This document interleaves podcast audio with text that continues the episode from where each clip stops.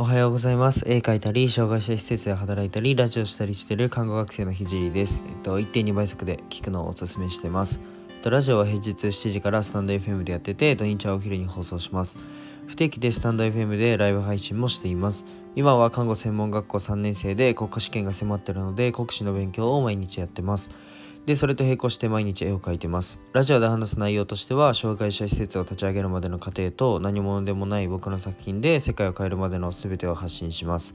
まあ、障害を持つ方が自信を持てる世界にすることがゴールで、具体的にゴールに行くまでの過程を毎日共有します。あとは医療の最前線だったり、最前線での学びだったり、他の職業に転用できる考えだったり、あと絵を描き始めて3ヶ月で全国選抜作家展に選抜された僕が、えー、日々発信をしていく中で共有したいなと思ったことを話したいと思います。まあ、夢を叶えるまでの日記みたいなものです。あ、ちなみにこの冒頭の挨拶収録なんですかっていう質問があったんですけど、毎日喋ってます。多分毎日なんか、何かしら噛んだりしてると思います。で、コラボの依頼は、はい、えっ、ー、と、Twitter とインスタにて連絡待ってます。レターだとちょっと返信が、あの、この音声になっちゃうので、あの、ちょっとレター、コラボの依頼はレターじゃなくて、あのインスタと、えー、できればインスタでお願いします。で、レターの返信なんですけど、まとめてガーってやるんで、ちょっとあの待っててください。で、今日のテーマは、えっ、ー、と、今日のテーマは、医療の生産性という風なテーマで話していきたいと思います。で今日は、まあ、医療について僕が思ったことを話していきたいと思います。まあなんかこういう考えもあるよっていう感じで共有したいと思います。なんか医療学生だったり、うん、医療従事者は特に聞いてほしいんですけどでもそれ以外の方もなんかすごい自信を持てるようにうまく最後落とし込めたらいいなと思うので是非なんかモヤモヤしたりしてる人も聞いてください。で今僕は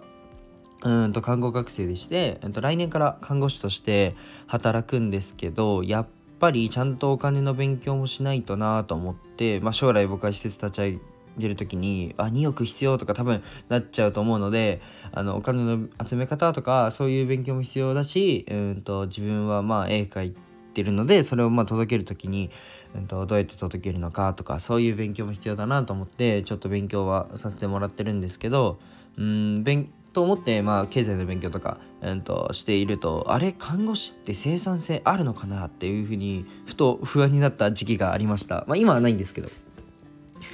すごい不安になっちゃって突然。なんか直接お金をもらうわけではないですし商品を作ってそれを誰かに届けて誰かに買ってっていう経済を回すということを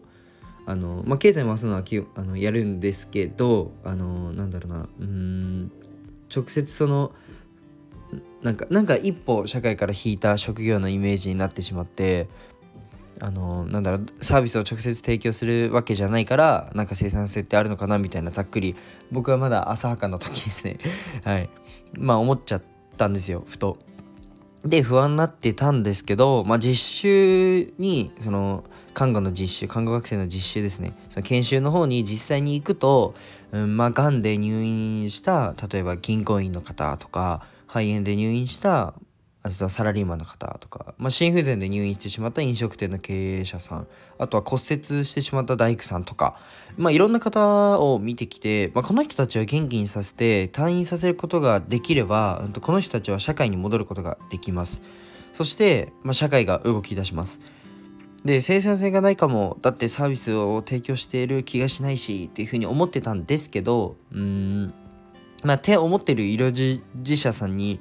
がいるか分かんないですけど、まあ、僕は一瞬でも思っちゃったので、えっと、そういう方に伝えたいんですけど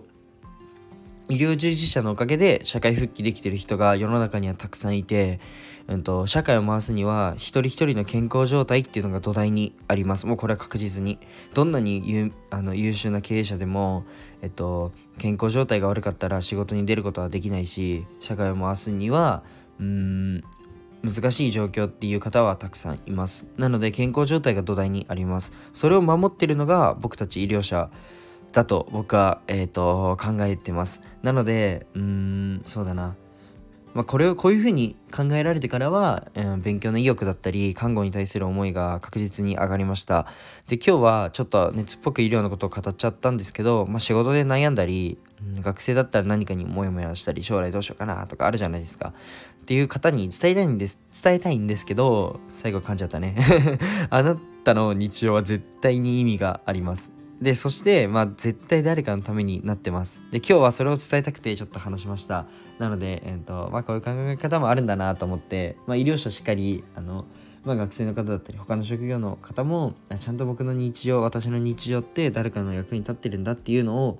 えっとまあ、胸を張ってもいいんじゃないかなってなんか思い思っちゃったので話しました。じゃあ今日はこの辺にしたいと思います。じゃあバイバイ。